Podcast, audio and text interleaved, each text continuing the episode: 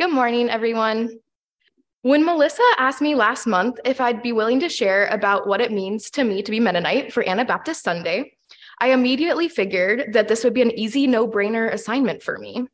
There's the hymns, the community, the family, the quilts, the pepper nuts, the widely competitive Dutch Blitz games that almost tore me and my cousins apart as children, the hyper focus on price per ounce on grocery store labels and the Mennonite game, where I can normally find someone who knows some Carnegie or Yake in any given Mennonite context. It's funny how, in thinking about being Mennonite, though, the God part of it is never in the top five of my list and rarely in the part of my Mennonite identity that I'll willingly talk about. For the majority of my life and all of my childhood, I was convinced that it was physically impossible for me to believe in any God, despite how badly I wanted to. I wanted to, and how comforting of an idea I thought it could be to have someone with me through everything. I remember having friends who knew their God and loved or feared their God or gods, and just feeling so disconnected and unable to get myself to the point of actually believing. The main turning point for me came when learning about cycles of violence and trauma when reading the book The Body Keeps the Score. While many in my family were pacifists, I never understood how leaving systems of power unaddressed could be the right answer when there seemed to be no other option but to physically fight back. When I first started learning about trauma, though, and the cycles of violence, I realized the way in which war, war and violence beget further violence and the ways it seeps and spreads throughout the world. There is no way to participate in violence, even if for some greater good, without traumatizing yourself and others and inviting violence to spread through your life. Since this realization, I found myself reaching to the God I believe in and feeling her and being able to see her as she has been with me through my life.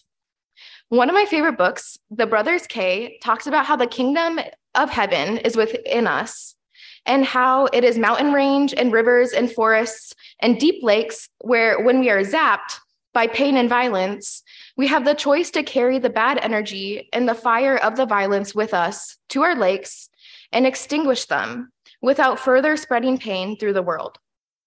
Since the beginning of high school, when I read this book, I have found myself turning to my own mountains and lakes and learning to put out the fires. For me, as someone who had an exceptionally traumatic upbringing in childhood and have been hit with a ridiculous number of fires, this framework has changed my life and the way I impact the world around me, and has, unbeknownst to me at the time, taught me to lean on God and let her help me guide me to the water to let the fire dissipate.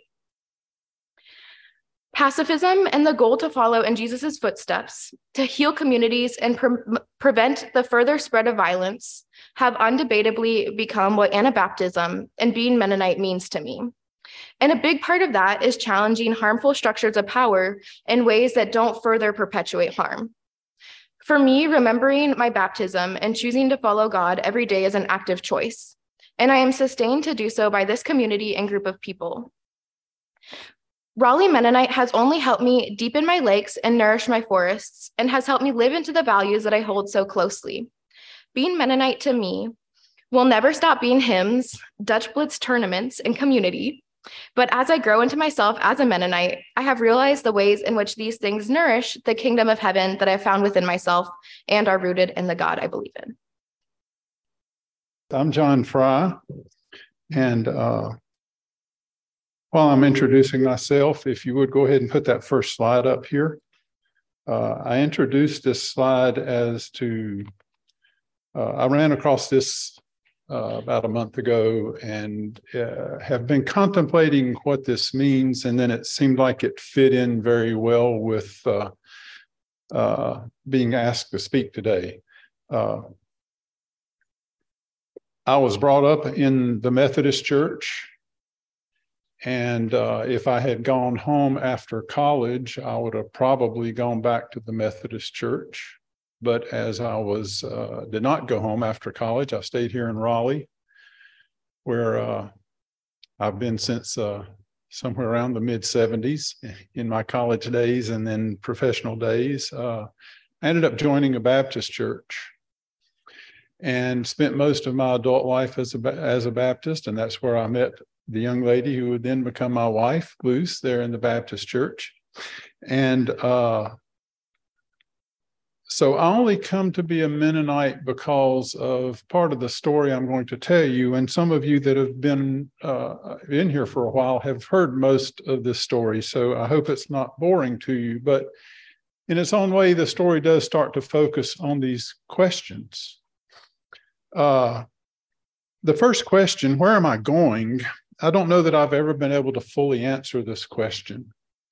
As I have gone through life, I've let the winds and storms, the calm periods push me and pull me and take me where they were going. I didn't necessarily look for a lot of uh, purpose. Uh, most, luckily, most of what has happened to me in my life has been good. There's been a few things along the way that uh, have been stressful, disappointing, uh, that I would say it would be have been bad for me, but most of it has been good good parents, good family, good neighbors, good job, uh, most mostly good. But again, very little of my life have I chosen to answer this first question. And as for the second question, again, most of it has been chosen for me, as probably most of it has been chosen for you. You didn't choose your parents. You didn't choose the neighborhood you grew up in. You didn't choose the school you went to. And then, even as you move to college or into a profession, you again maybe have been pushed one way or another by family or friends, or, you know, gosh, so and so is going to go to this college when you graduate from high school. I, you know, that sounds like a good place to go. Why don't I decide to go there? Things, things like this. And so, again, there were choices, but then how much of those choices did I put deep thought into and how did I go about making those decisions and what influenced me. And I say this as when we look at this question, where am I going? Who will I go with? Or who will go with me? Even when we get married, do we ask these kinds of questions to know that we're compatible for our life and for the direction we want to go and what we see as our own hopes and dreams for our future? And again, uh, even though I've had a wonderful marriage to Luce and look forward to many more wonderful years, were these the questions that we asked? I think, according to this quote, that I have always been in trouble. Go ahead and put the second slide up, please. As there were things about the Baptist church that Luce and I became somewhat disappointed in, that we decided to look for a new church this search for the new church took us about a year and a half. And part of this search, uh, we ran into another couple from the same Baptist church that was looking for a church. They had children, and so they were looking at children's programs. And to ana- analyze the children's programs, they decided that they would stay at a at a church for a few weeks or maybe a couple of months at a time to decide whether that was a good place for them as adults as well as children. Well, we hadn't focused on it like that at all. We were just church hopping. And uh, as we had visited RMC once or twice, the Advent season was coming, and uh, we decided, well, we've been a part of a big church. I mean, my home church, home Methodist church, is a really big church, and the Baptist church was a big church. And so we decided we would go for the small church experience and come to Raleigh Mennonite Church for Advent. So starting there around Thanksgiving, uh, we we we spent uh, Advent with Raleigh Mennonite Church, and as we came to Christmas Eve, Luce asked a uh, young friend of ours as to whether she'd like to go to church with us that Sunday. Some of you may remember Julie uh, go to the church with us on Christmas Eve. And if I remember, this year was Christmas Eve was Friday, Christmas Day was on Saturday, and we had church again on the 26th. And Julie said, Yes, I'd like to go to Christmas Eve service with you. So she did. After Christmas Eve service, we were taking her home as we were in the other building way back then. She only lived right down the street on Poplar Street there. And uh, so Lou said, Well, would you like to go to church with us on Sunday? She said, Yes, she would. and she started coming to church with us. And so she started coming to church with us. So we couldn't leave, we couldn't continue our visiting other places because we have this visitor coming to church with us. And as I don't remember what was taking place in Sunday school class at that time because she was coming to Sunday school with us, but when that study came to an end, she turned to Luce and I and she said, Would you teach me about Jesus and about the Bible? And because she had just seemed to be fitting in well, we had no idea that she had really never spent time in church in her life. Well, just because of Luce and mine's history, and because we taught ESL to Chinese and other people coming to the United States that were not ingrained in Christianity, and because we did teach ESL at the Baptist Church, we were somewhat prepared to do this. It was, you know, it was sort of, you know, just the hand fit the glove at the moment. But we were part of we, we weren't even members of the church. We were visitors. And so we went to Dwayne and we said, What do we do? And Dwayne said, uh, Pick a classroom and start teaching. It was that simple. Dwayne trusted Luce and I to do what was right.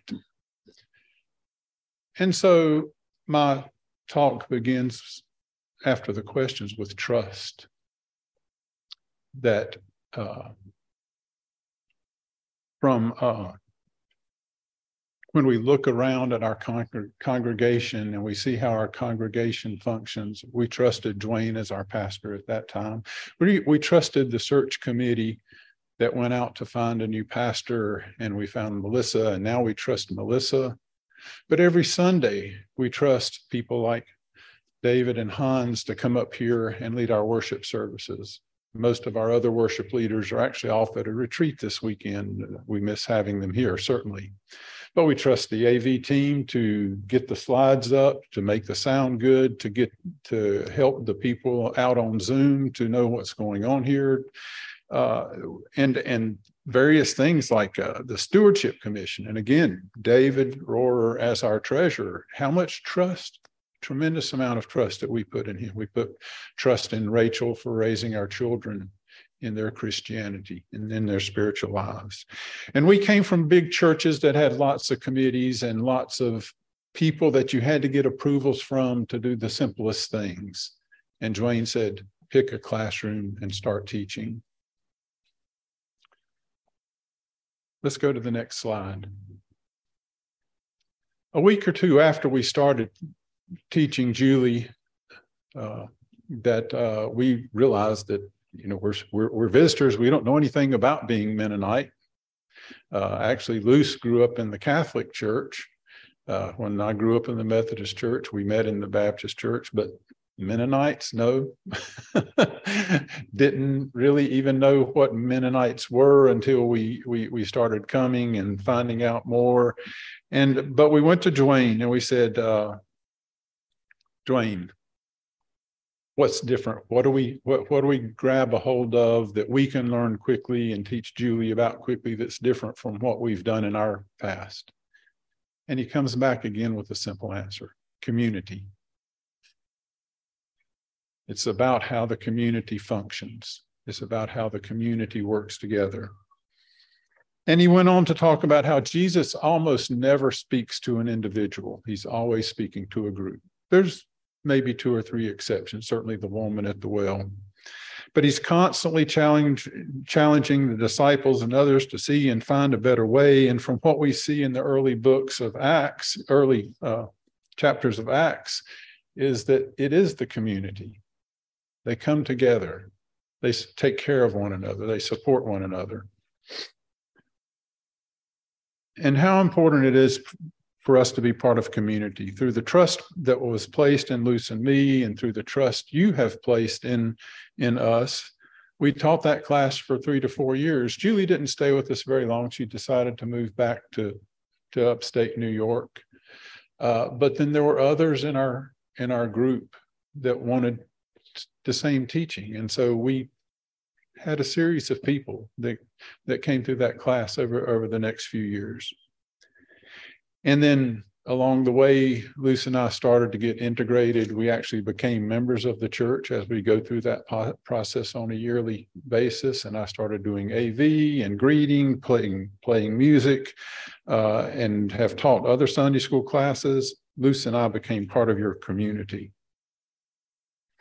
As I say, we came from different backgrounds. We're not uh, ethnic Mennonites or uh, as as as many are and as we know this church is made up of a lot of people who have come to the to this mennonite church from different places the the back, my background is certainly more uh, conservative than what we see taking place here at Raleigh Mennonite Church. I have no idea how that compares with other Mennonite churches, though, as we do have some Mennonite visitors from Pennsylvania with us today, and uh, I don't know that experience.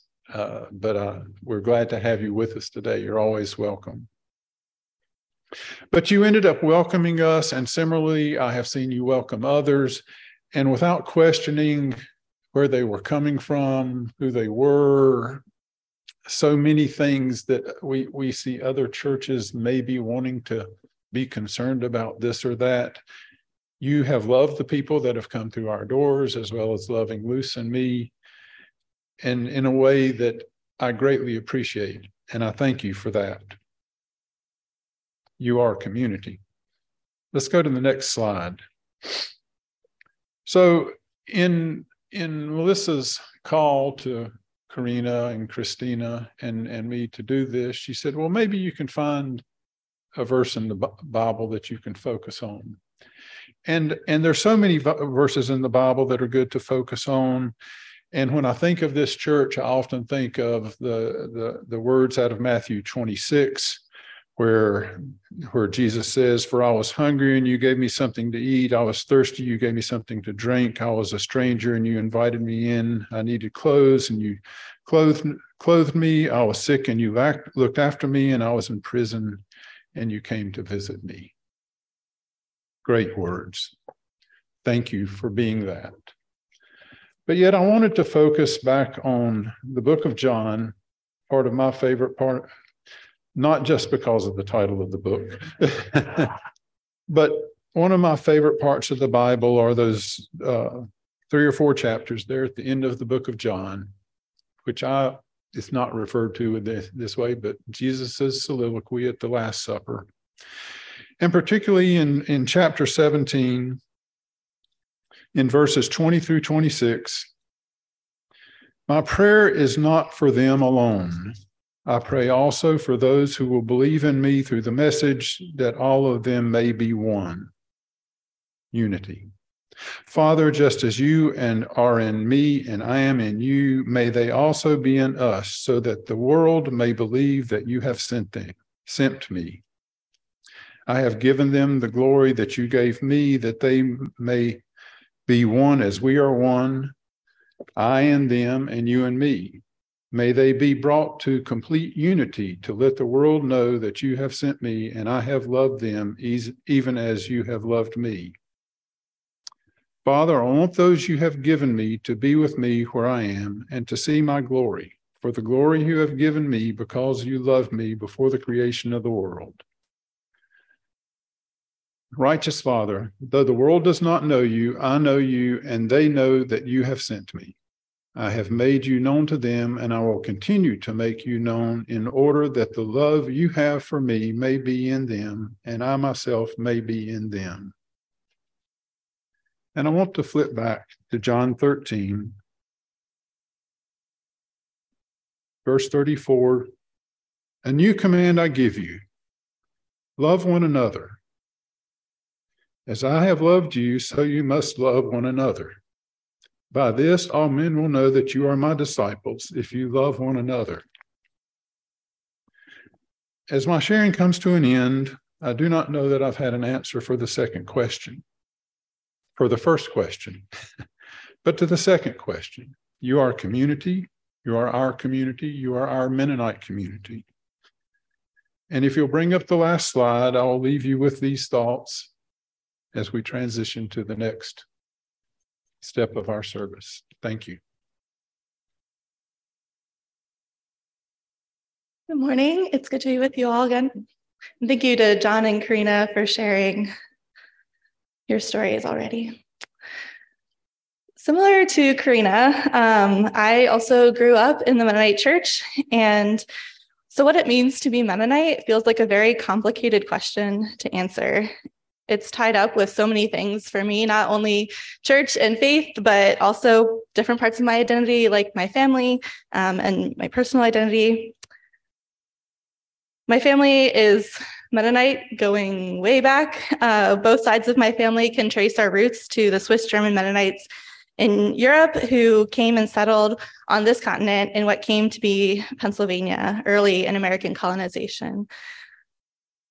And a lot of my family still lives there and is still connected to Mennonite churches or other Anabaptist affiliated churches. I grew up in a congregation that is was in the well is in the Lancaster Conference, and but we were about an hour outside of Lancaster, so not quite in like that kind of bubble of Pennsylvania. After high school, I participated in the service adventure program right here at Raleigh Mennonite Church, well, at the old house, but um, and which is a year-long service program um, connected with the Mennonite Mission Network. And I went to, after that, I went to Mennonite colleges, worked at Mennonite camps, interned at Mennonite churches. So I spent a lot of time in this Mennonite bubble. And I think after all of that time, I kind of felt that Mennonites kind of had it all figured out, that we really knew the best way to do it, that we followed Jesus better than anyone else. I don't think I would have said it in so many words, but I think that was kind of the idea that I had. But for two, for about two and a half years now, I've been studying at Duke Divinity School. And I am seeing so many varieties of ways that people express their faith in Jesus throughout history and today, all over the world or in today's, uh, in our local context. So, over these past two and a half years, I've really been reflecting on this question what does it mean to be Mennonite? Are, what ways are we different than other expressions of faith? What ways are we similar? And so there's probably a lot of different ways that I could answer this question, but there is one kind of theme that has come up recently and consistently, which we'll share with you.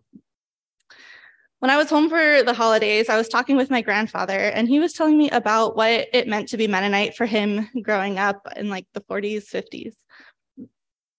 He said that the words that he heard all the time were non resistance and non conformity. He told me how nonconformity meant things like missing out on elementary school trips to the movie theater, and as he got older, wearing a plain suit without a collar. At that time, non resistance meant things like going into mission service work instead of fighting in World War II for his older brothers, or for him, not bringing in tin cans to school drives to support the war effort. By the time I came around, though, my family became part of the movement in the Mennonite church away from such strict rules about dress and nonconformity. I grew up in a church where we could wear what we wanted to a certain extent and could go to the movie theater. I remember a t shirt that we had in my youth group that said, This is what a Mennonite looks like. And on the back, it said, You were expecting a horse and buggy, cape dress, a prayer covering, all of these things. But even with some of these rules, bending and um, other rules still felt rigid. Things like not drinking alcohol or wearing immodest clothing, even if more modern clothing was allowed. And as a child, these things didn't bother me so much as I wasn't really inclined to break these rules anyway.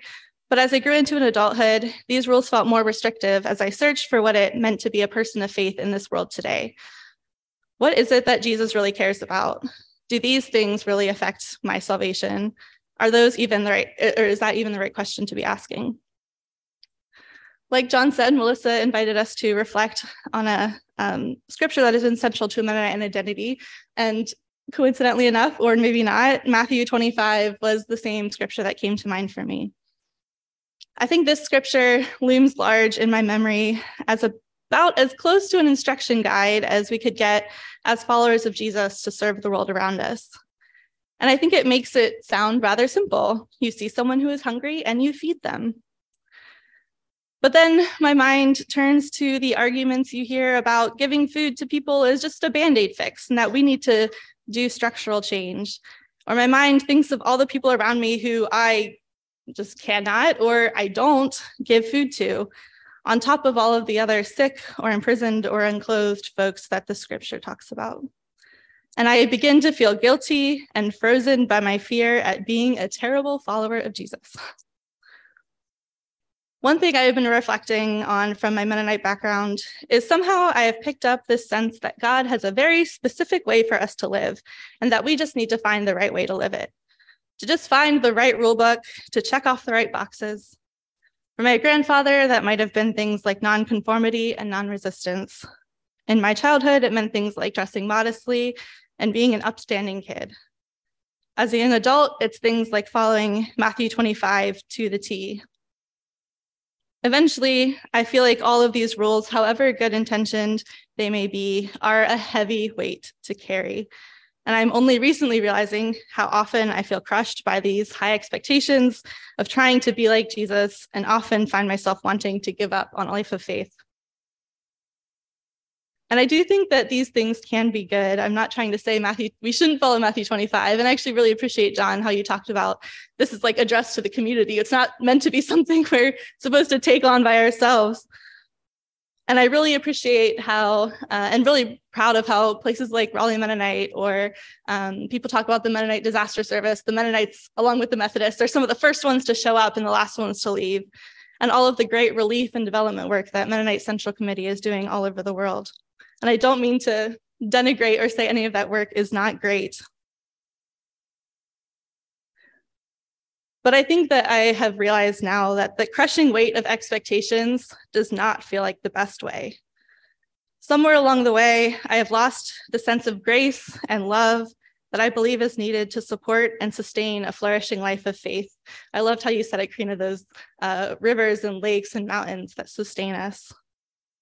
So, right now, being a Mennonite for me means letting go a little bit of those rules and checklists of gritting my teeth and trying so hard to be the best Christian I can be, the best Mennonite I can be, and to let go and trust in the grace and love of God and of the community walking together with all walking all together. Thank you.